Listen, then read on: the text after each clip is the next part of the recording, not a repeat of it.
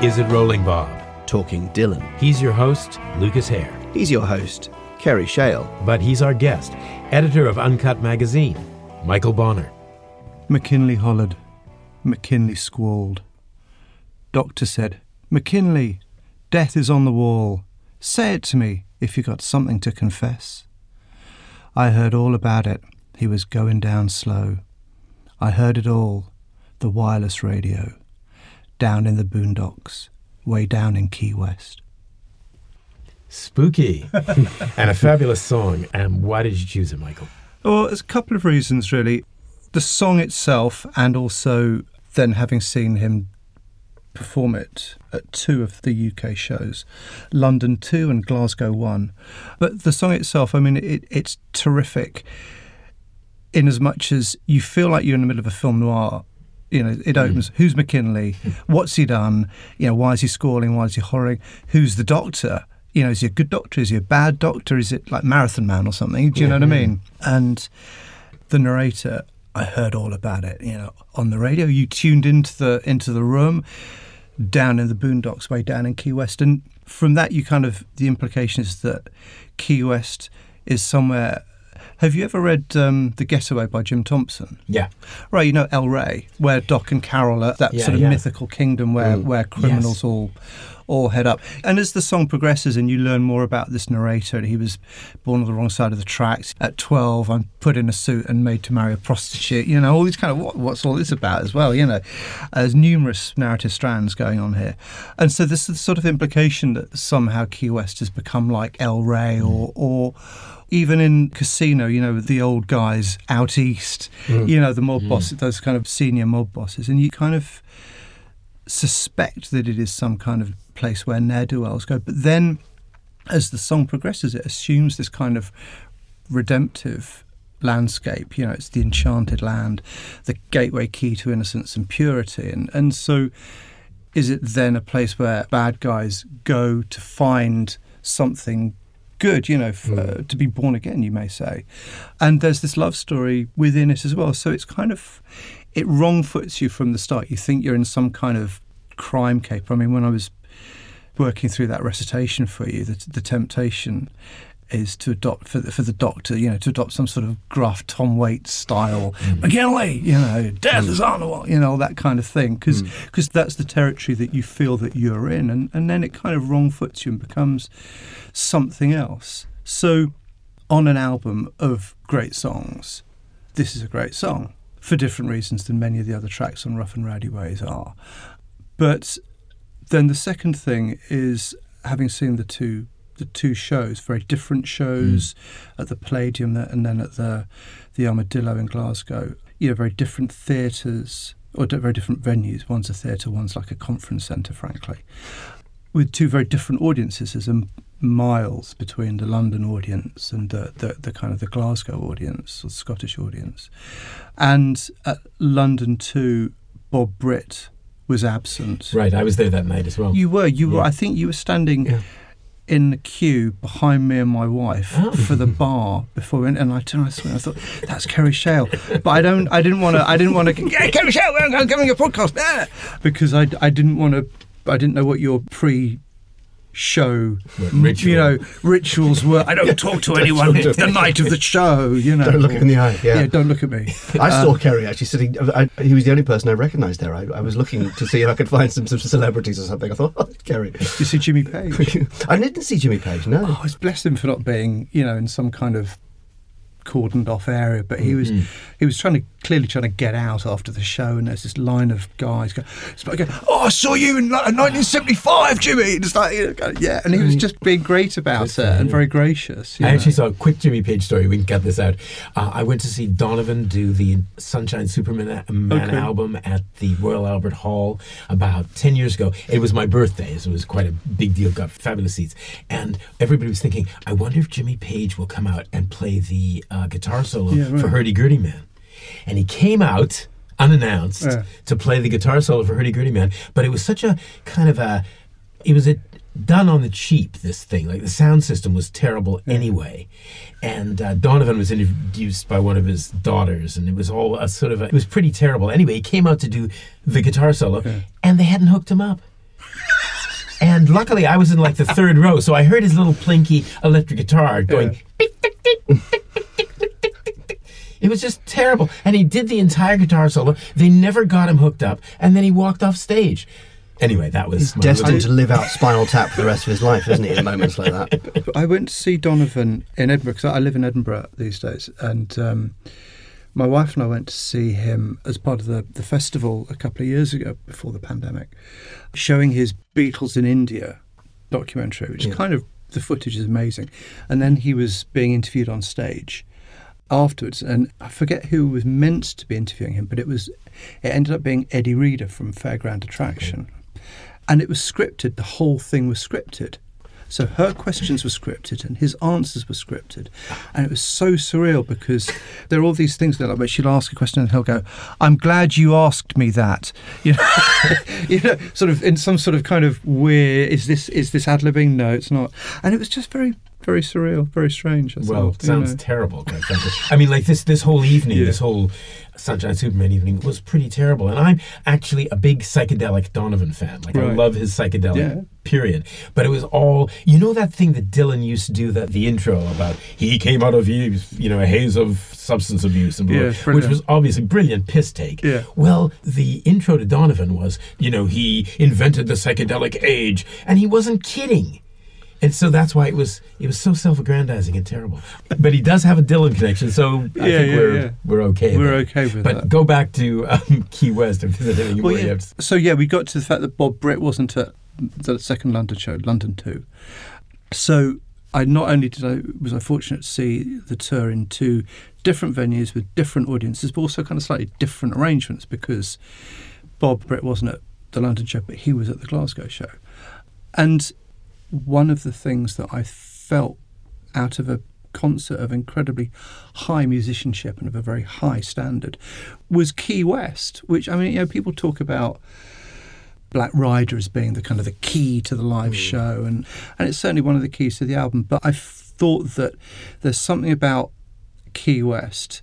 Maybe it's its length. Maybe it is this storytelling quality that I kind of the narrator and his various kind of um, life experiences.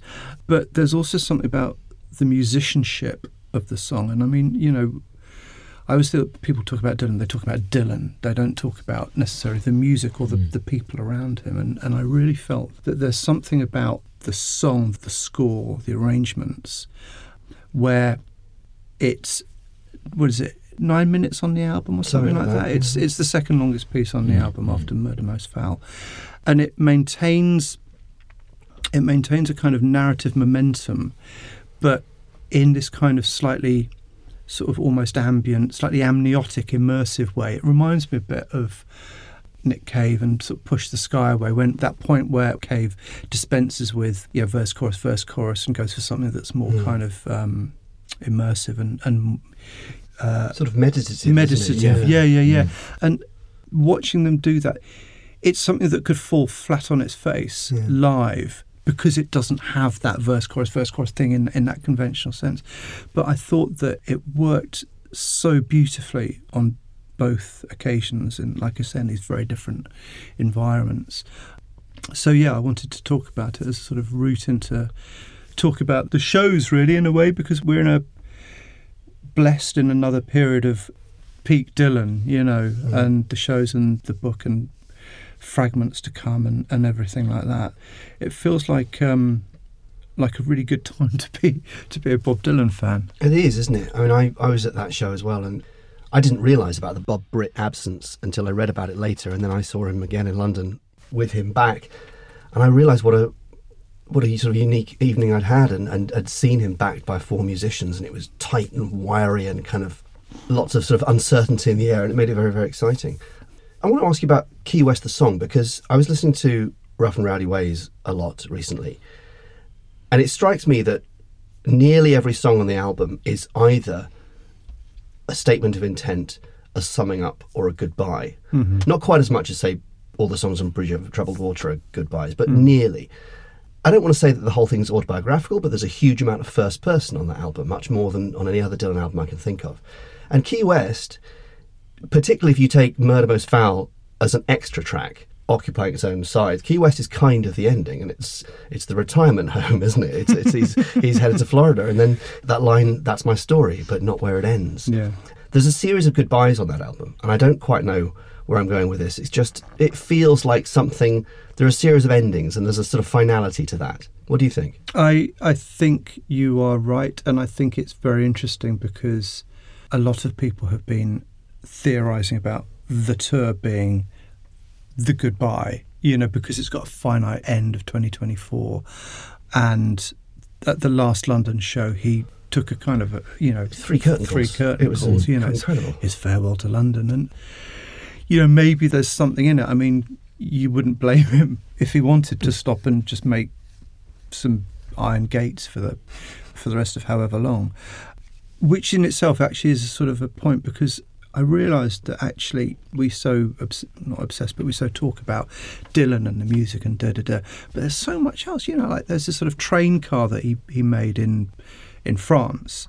You know, there's more more art exhibitions, and and you realise that actually music is just this sort of very small part of a larger portfolio yeah. of creative expression, which has kind of become, I think, kind of really interesting. I mean, I did you go to the exhibition a couple of years ago at the Halcyon, the lyrics? Yeah. yeah.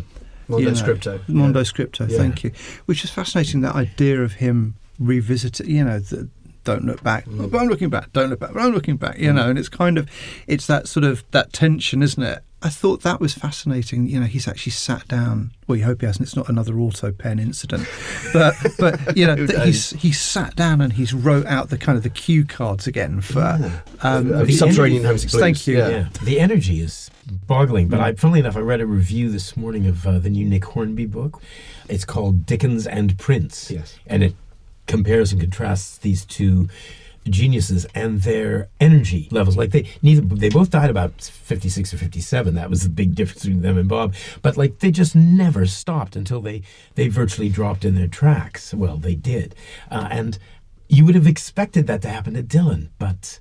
This is the amazing thing that he's still sheer willpower. I think he just it's it is extraordinary, and I do think one of your guests was talking recently about how we have no right to expect. There's no. I think you were saying that there's no roadmap for people in their 70s and 80s mm. making this kind, making you know music. And you're right, there isn't, which makes it all the more special and all, all the more exciting. And, and before he died, Cohen, you know, those last three Leonard Cohen mm. albums were yeah. extraordinary. The last one certainly, where where he is looking he is in conversation with the Black Rider, you know, really very is. kind of very evidently, and it's yeah. that kind of weird thing. Black Star with Bowie, where you know what's happened. You, it, it, are you fortunate to know? I don't know, but clearly they knew that the end was in sight, mm. and they turned it into an artistic process. Particularly you know, Bowie, didn't he? And, and all the Bowie. clues that came out after his death, and you realise the Elvis reference to Black Star and all this, and the and the shared birthday, and the sort of all sorts of little things. It's full of it. It's yeah. absolutely full of it, and it's all hiding in plain sight. And you kind of you go back, and go, why didn't I realise? You know, yeah. if someone had said before he died, you know what, this album's all about death. He's on his way out. He's looking death. You just sit there and go, really? Mm. Oh, I don't know. Let's not. You know, no. But yeah, it's extraordinary, and I think we talk about time out of mind as being that point, that turning point where he kind of goes right. The ripe old age of 56. The, the, the ripe old age of 56. yeah, no, really. A lot of music is about that Peter Pan thing. You know, the Stones mm-hmm. evidently have it.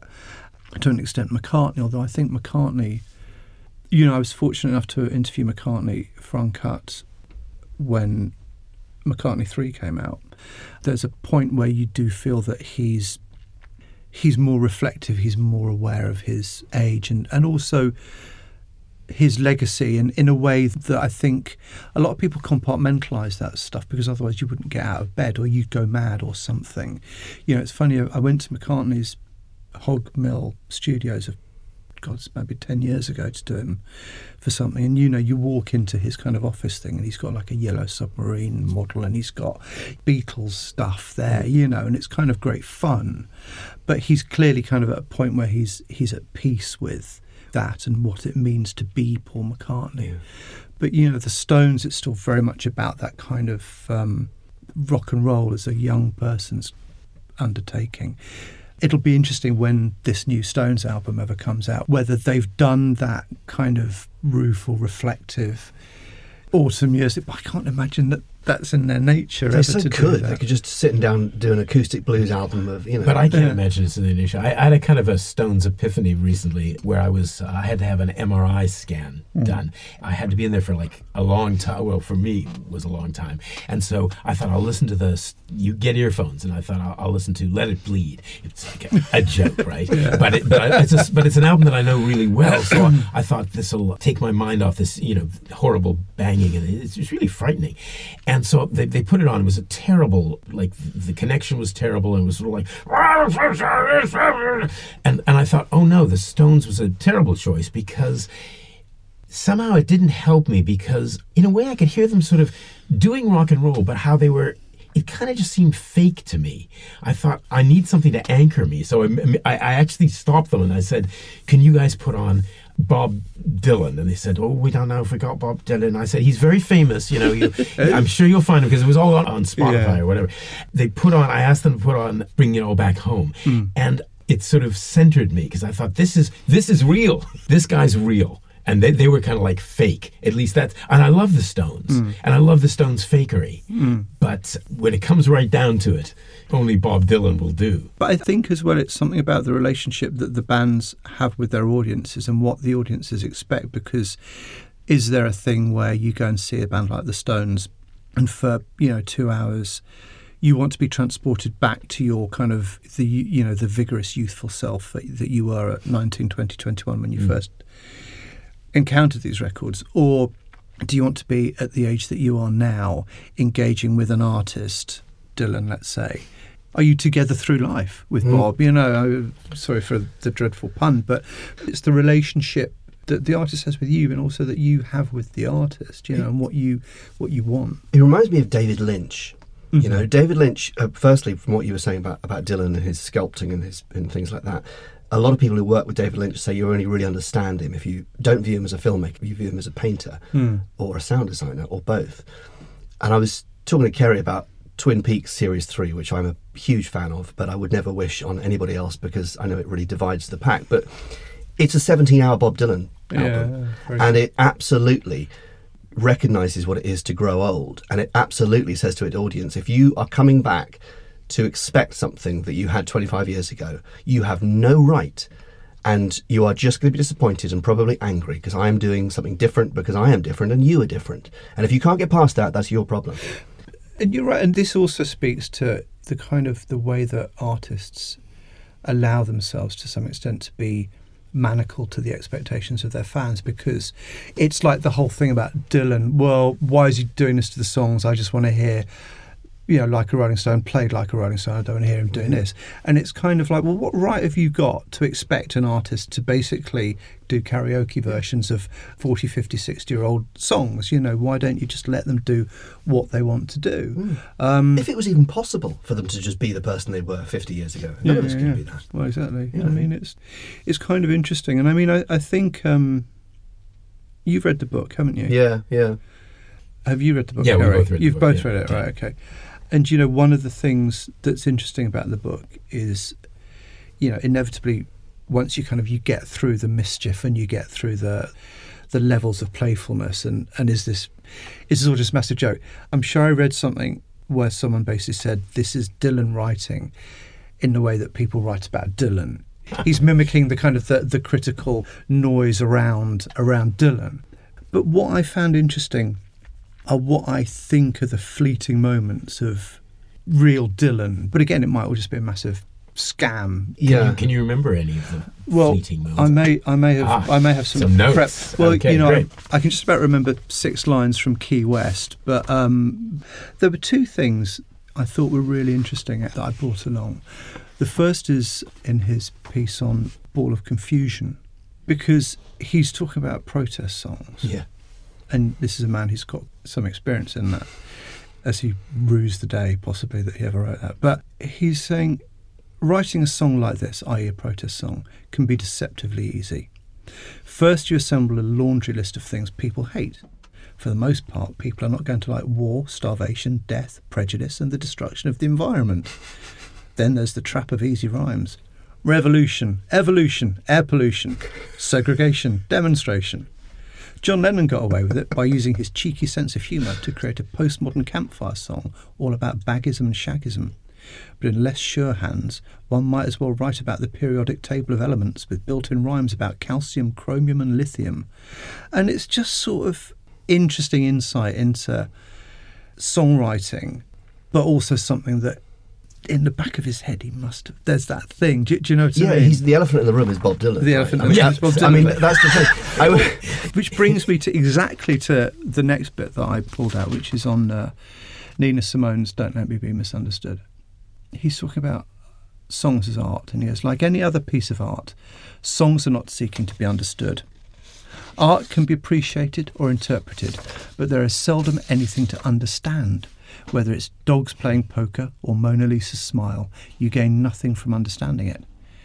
Perhaps you can gain something by understanding the context behind a painting, like the Raft of the Medusa by Theodore Gericault, or be titillated by the torn from today's headlines energy of Banksy's latest broadside. But in either case, there is room for your feelings, your opinion.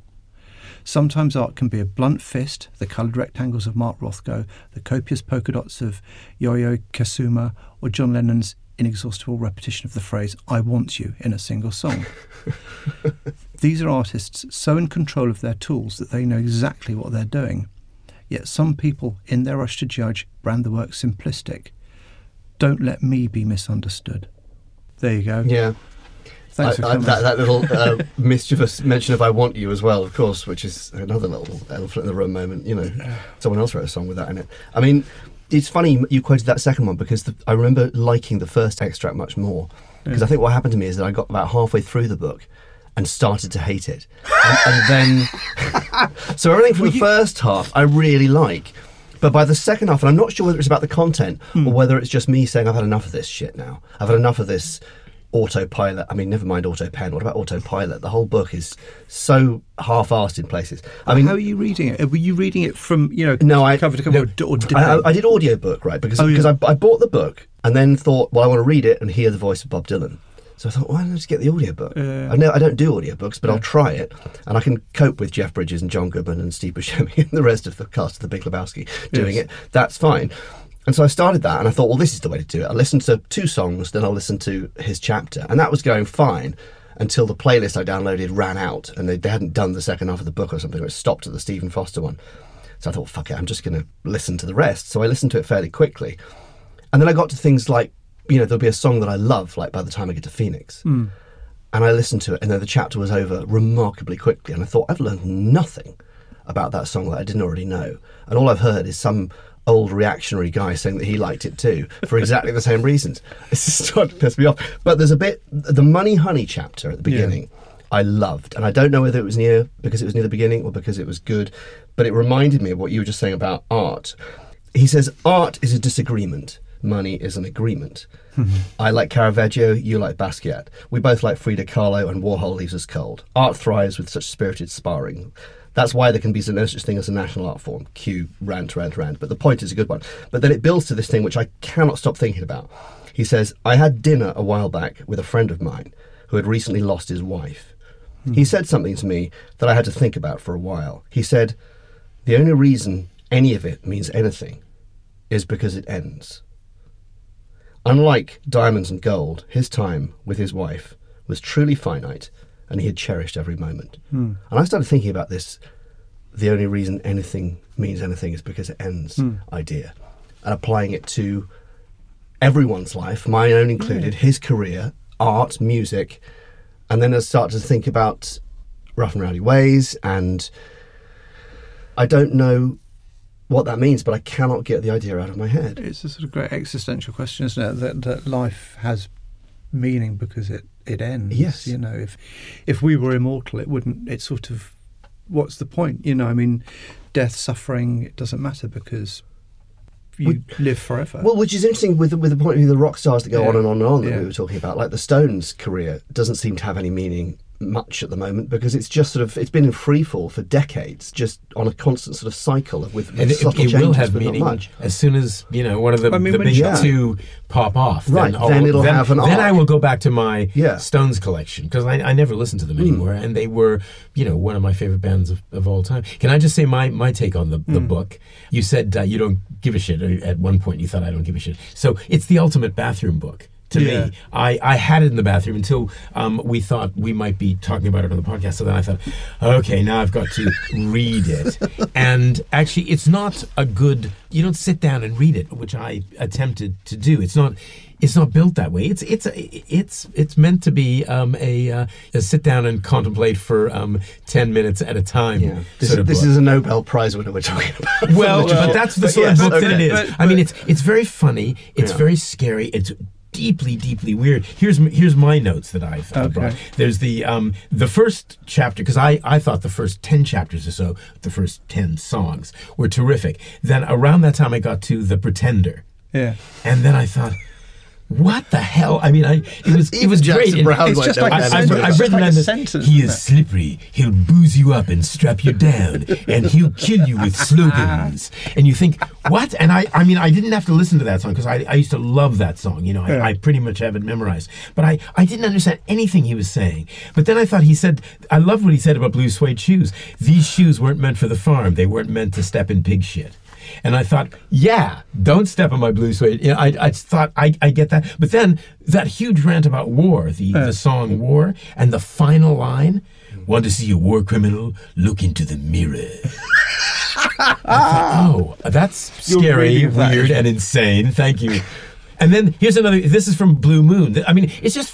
I just started noting down stuff that's Yeah. just completely nuts to me. So in Blue Moon, he talked about Blue Moon being a universal song and how universal it was. He said it's more universal than, and then he listed four songs. Don't know if you remember them. It's more universal than. Yes, we have no bananas. when I'm 64, north to Alaska, and free man in Paris. Well, that's brilliant.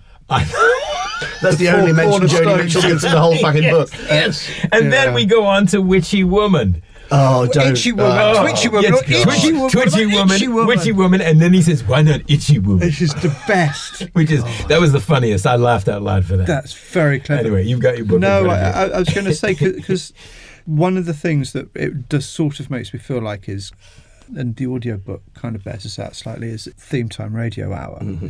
Because you mentioned blue suede shoes, and you know at the top of that where he's going, there are more songs about shoes than there are about hats, pants, and dresses combined. Ray Price has kept walking back to him. Betty Lou got a new pair. Chuck Willis didn't want to hang his up, etc., etc. And it feels like the setup for an episode of theme time radio, which Hour he's done Yeah. about shoes, which, which we've Yeah. got. You know, Yeah. it's, it's Yeah. just. I mean, he started writing this book, I think, uh, just after Theme Time Radio Hour Right, finished. okay. So it's been going on for about twelve years. It interests me that in the acknowledgements, he thanks the people who talked him into carrying on with the book when he thought that it wasn't, you know, that worth it. I'm just wondering those, that decade-long conversation where he thought, uh, is, "Is this a book? Is this really a book?" And uh, you know, sycophantic friends say, "Bob, you got to put this down. It's a great book. People are going to love it. You, you won the Nobel Prize. You, you, you got to keep going with the book, Bob." But deep down, he thought, "Actually, is this just a bit of hot air?" This is what he did during lockdown. Yeah, you well, know. yeah, and look the at my, look at my, my lockdown. Yeah. Just talking about the various rants. There's various other rants that are still shock me that I was sort of I almost would not want people to actually see that I had this book in my bathroom. Yeah. Um, there's the uh, "Come On to My House." What are they doing in your bathroom Rosemary. Well, that's you know where I do some of my the finest reading. Rosemary Clooney. That's Yeah. um, that's So this is what he says. This is the song of the deviant, the pedophile, the mass murderer, the guy who's got 30 corpses under his basement and human skulls in the refrigerator. Now, I always thought it was a nice little song. But it's mad because the bit before that, where he's done this brilliant kind of casual deployment of kind of information where he talks about the two guys who wrote it, one of whom Right. Uh, who created Alvin and the Chipmunks, That's right, the and is also Jimmy Stewart's neighbour in Rear Window. You know, Yeah. trivia fans, if and it's brilliant. You know, he's kind Yeah. of made all these connections, Yeah. and then bang, you're into Skulls Under the Basement, and doesn't it get actually slightly more unpleasant as that bit goes on? Well, a lot of the a lot of the book does. I don't know if it's that particular bit. Certainly, there's the what was it, Black Magic Woman, where I am going to say it. It was something No, woman? it's Witchy Woman. It's was Witchy a wi- Woman. was a witching Yeah. woman. Yeah. Okay, well we know about that. I don't like to use the, the c word, so it was about her c word is a, a trap and a yeah the whole witchy the whole witchy woman song about witchy women. I mean, basically, I stopped at that point because I thought, ugh, this is misogynist shit. I feel actually bad reading this. He also succeeds in making the Eagles sound dangerous, which is a separate. An, an, plot unexpe- unexpected bonus. no, the, the continuation of that bit about after you've got the, the human skulls in the refrigerator, Okay. this is the kind of song where a black car rolls down the street, a window rolls down, and a voice calls out, Do you want to come over here for a second, little girl? I got some pomegranates for you, and figs, dates, and cakes, all kind of erotic stuff, apples and plums and apricots. Come over here just for a second. That kind of thing I find really kind of. But it's so bizarre because what what pe- you know I don't know any uh, pedophiles hopefully, but what sort of people says do you want to come over and, and have some dates, and pomegranates? It's just so It's so bizarre. It's so bizarre. Yeah, it's so it's so strange. I mean, a lot of this book is so strange. You just don't know what to do, which is which is actually what Dylan does. Like I think at one point I think you were going to choose possibly something from Gates of Eden. I went back to Gates of Eden and listen, you know, listened to it yet again, and that's sort of it's kind of pure Dylan in the way that something like that is pure Dylan. Hmm. You just think, what the fuck are you talking about? And yet it gives you a feeling. It does give you a feeling of creepiness that deconstructing this, I think, you know, Rosemary Clooney, I did a bit of research on, Rosemary Clooney's, you know, feelings about the song. She was forced to sing it because it is in a sort of Italian vernacular, come on to my house. and she didn't want to do that. And, they, and Mitch Miller, who uh, famously turned down Dylan, wouldn't produce Dylan in the first album, forced her to do this bad Italian accent. And it was like the her biggest hit and the hit that was the millstone around her neck, but also made her into a household name. like shut up your face. He like shut up Yeah, your yeah, face. yeah. And it's all so bizarre in a kind of ultimately a good way because ultimately when the dust settles, you know, next year when we think about this book, because it always takes me a year or two or hmm. ten to really come to terms with what he's I can't I can't deal with anything he does. The, fir- the first time I heard Murder Most Foul, I thought I was completely mystified and somewhat uh, disgusted and confused and also intrigued. But it now, you know, a year or is it two later? Two and a half. I, I listened to it yesterday and I thought, I love this song so much. Mm, me too. I, I just adore it. But it, you know, I certainly didn't at first listen. the Gates of Eden thing was that line, what's real and, and what's not, because I often feel that that's the kind of at the nub of mm. what's going on when you talk about it. You know, you mentioned, mm. you say pure Dylan, you know, it always comes back to what's real and what is not. What is pure Dylan, you know, and I kind of feel like it's like the, the Scorsese Rolling Thunder documentary when you're watching that and you think, fuck, here's Bob. He's going, oh yeah, you know, I don't remember that, you know, and then and then you've suddenly got all these made up things brought in with Sharon Stone and and uh, the guy who played the American Van Dorp. So yeah, yeah, yeah, just amazing, you know, and you realise that there is all this, there is the factual, and then there is the quite literally the lie, you know. And it's just that kind of why are you doing this? Because you can. Because do you want to make something that's too real, that's too true?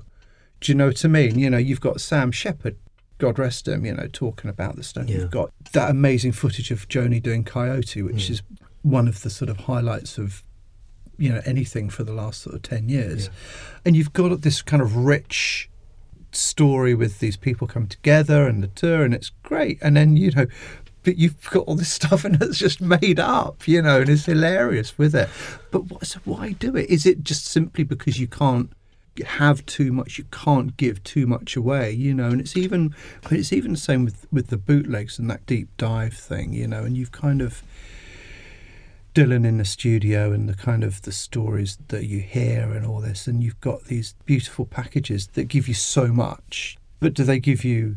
But you know, how's it been curated? What's Jeff Rosen doing when he curates? I'm not saying that he's got any kind of sinister agenda about not revealing too much, but you know, it's kind of like on um, More Blood, More Tracks when there's the track with Mick Jagger in the mm. in the room, and it's just this sort of brilliant thing that does it mean anything? Does it not mean anything? You know, and it's but then you've got something like the Cutting Edge box set where you've got the disc that is just literally the stems for like a Rolling Stone, and and you know, it's kind of It's the level of detail, but perhaps it's not the level of context. There's a distinction between what's real and what's not. Yeah, funnily enough, I was listening to another podcast uh, the last few days, and somebody was complaining about the fact that uh, they didn't credit Howard Alkin, they didn't really credit Jacques Levy, uh, and they could have, you know, they could have just said, "Oh, blah blah blah," Howard. They could have, just, and I thought, well, that's not the point. Actually, I mean, it is a shame, but we, you know, Dylan people know what really happened.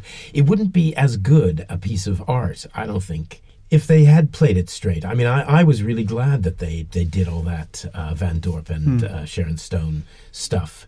You know, I've seen enough Dylan documentaries, yeah. proper documentaries. I want to see some art about yeah, yeah, Dylan. What interests me about that is that at the time I assumed that was Dylan's Smoke and Mirrors under the curation of Scorsese, but I now realise that through reading interviews that Martin Scorsese has not spoken to Dylan in 20 years and he just made that documentary, looked at it, thought, "Uh, it's a documentary. Let's go back to the drawing board and do something fun with it." And in the spirit of Bob Dylan, came up with a fake documentary yeah. thing. Mm. I mean, Dylan must have loved it because it's completely. If, if Dylan Rosen did some of the interviews because I saw mm. Ro- I saw Jeff at the screening of it, and I said how much I enjoyed it, and, and I particularly enjoyed. Because I'm a huge Sam Shepard fan, and I particularly enjoyed seeing Shepard. And I said, well, you know, when did you do that interview? And he said, I did it you know, was it five years ago or something like that?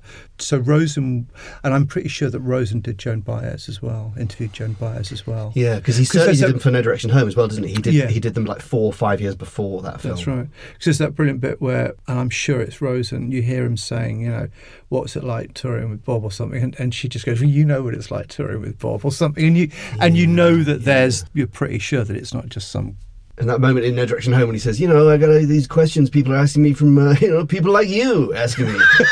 you think, oh, okay, that's not Jools Holland or no. Martin Scorsese. That's, yeah. The sack your manager. Absolutely. Have you ever interviewed Bob or no, I mean, close?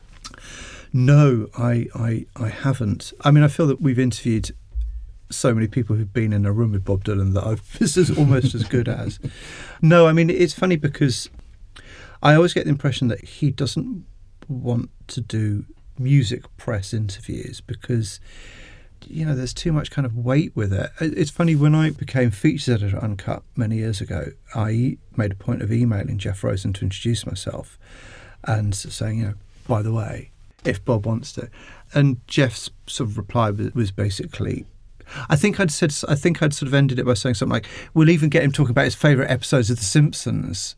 You know, I think Jeff's reply was something like, you know, you're more likely to get him to do that yeah. than you are tell us about your new album or tell us about this. No, you know, because Bob Dylan's favourite of The Simpsons. Yeah, exactly. Yeah. Series four. When did they stop taking the official publicity photos for Dylan? Like 20 years ago?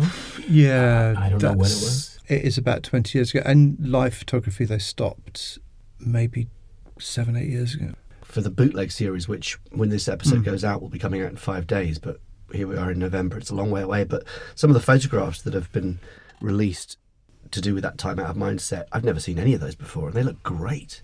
And it's really exciting to see them from 96, 97, you know. He does look terrific. One of my. F- I can probably say that I may have heard some of fragments. Yeah, this be surprised if you, you know. And one of the things that I saw, I mean, this kind of loops back a little bit to where we were with the shows, is that kind of thing with Dylan and the dual guitarists. You yeah. know that that kind of thing that that I, what I thought was great when I eventually saw Bob Britt back for Glasgow. You know, was the interplay between Doug Lancio and Bob Britt. You know, reminds me very much of those kind of Charlie Sexton, Stu Kimball, or Stu Kimball, Denny Freeman shows that I saw, or, or Charlie Sexton and Larry Campbell. And there is in Masked Anonymous, which is a film I don't know if you've ever Oh dis- yes, discussed at length. Okay. Well, not at length, but we have just imagine if David Lynch had directed that. well, yeah. But there is footage of them doing Cold Irons Bound. Mm. Yeah. What do you mean? They yeah. do a version in yeah. the film, which yeah, is, I think, the best thing in the film. Yeah, it's amazing, and it's watching. It's watching Charlie Sexton and Larry Campbell, this dual leads playing off each other. It's mm. amazing. I'm always reminded that that thing that he has about dual guitarists and how that's kind of changed over the years as the nature of the material and the, the tours have changed. Yeah. You know what I mean? It's much more discreet and mm. supportive now. I use uh, Summer Days as sort of an exercise right, uh, yeah. thing because yeah. it just it, it, you can hear the, the dual guitars and, yeah. and uh, it sort of just smashes it. But now it's uh, you would never call that sort of period beautiful, whereas the current period is really quite beautiful. And, and that those concerts were really beautiful. The, musically, mm. they were they were but gorgeous. This, this, is the thing, and it's it, it is the band. He has a terrific band, and, and I think you know Charlie Drayton's drumming was, oh, yeah. was, just beautiful. He was like a cat, kind he of lost sort stick, of female. during "Gotta Serve Somebody" yes, the night we right. saw him. Yeah, this very kind of feline kind of movement. Yeah. It was, it was so theatrical, it was so brilliant. I brought my binoculars and uh, I wasn't that far away. I was uh, really at the front of the uh, balcony. But uh, I, I, had my binoculars trained on Bob for most of the time. Then occasionally I would. I would have them trained on uh, the drummer. One of my favorite moments was there was one song, I can't remember which one it was, without drums. And I was watching Charlie Drayton watching Dylan and that was fabulous because, you know, sometimes you're on stage in a play and they just keep you on for the whole time and you've got to be watching the other actors act. There's nothing more boring than, you know, than for the 40th time watching somebody do this particular scene and you have to act that you're watching mm. and that you're interested. Whereas Charlie Drayton, who had been now been on tour with Dylan for, uh, well, since the earlier part of the mm. whole year, really. Yeah he was absolutely riveted, you know, and it was great to watch him, just like us, be riveted by Bob Dylan. You mm. think he probably is never tired of it because Dylan's doing something different again. Yeah, they were all good, and I feel like you know Tony Garnier and Donnie Herron, who, who are the senior players now, mm-hmm. I suppose. But the London show when Bob Britt was absent, and how much kind of Donnie was picking up Bob's bits and working with Doug and how it was just sort of interesting how the arrangements were different, but not in such a way that it felt jarring. You know, I don't know how much notice Bob had given Bob that he wasn't going to be there, or how long they'd spent working on these arrangements, you know, and how involved Dylan himself was. I mean, whether it's just like you guys do it, you know, I'm just going to turn up and it'll sound great on the night because I trust you guys, you know, mm. or whether they're all in a room working through, you know, what are you going to do with that line there? How are you going to do it? Again, it's just interesting. It's just stuff that's more interesting to talk about. Mm. Funnily enough, I was reading this morning in in the uh, well this uh, issue which you um, brought. I guess that was the December one, was it? Yeah. Uh, with and with Bob on the cover. And anyway, I was reading the Rob Stoner article. We've had Rob on the on yeah, podcast, yeah. not live, but uh, you know, and that was. I was a, a, an adventure. But he was talking, ironically, because we had a little trouble sort of corralling Rob to even just get on get him on the podcast. And he was talking about corralling the Rolling Thunder people to rehearse. Amazing, and of course, yeah. Bob was never at the rehearsals. He was just trying to get other people to get the basics together. And of course, this was back in the heyday of substance substance abuse and, and all this stuff. And he said, you know, he said I used to go back to my uh, my room and listen to the tapes and try to you know get things together, whereas yeah. everybody else was just out having fun.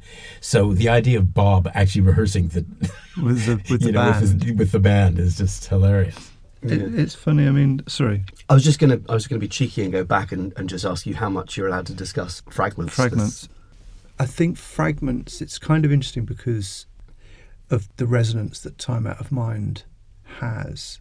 I was trying to work out where fragments the title came from because there's a story that Dylan he came up with the more blood more tracks I think title. he did I yeah, think he did which is brilliant you know and it's kind of made me wonder as things come along as did he think of that or did Rosen or and I was reading a piece in the New Yorker on the wasteland that Anthony Lane wrote because that's its centenary. He sort of mentions Dylan in passing, and then he quotes a line from the end of the wasteland: "These fragments I have shored against my ruins," and you just can't help thinking, "Oh, fragment! Of course, that's, that's it. Irresistible. That's it. You know, it is irresistible." Is it Rolling Bob? Talking Dylan is recorded back home in Studio 3 at Lip Sync Studios. Engineered by Roisin King and produced by Robin Guys. Music is by Sam Hare. We're part of Pantheon Podcast, the music podcast network. Find us on Twitter at Is It Rolling Pod. Grandpa died last week, and now he's buried in the rocks. And everybody still talks about how badly they were shocked. But me, I expected it to happen. I knew he'd lost control when he built a fire on Main Street and shot it full of holes.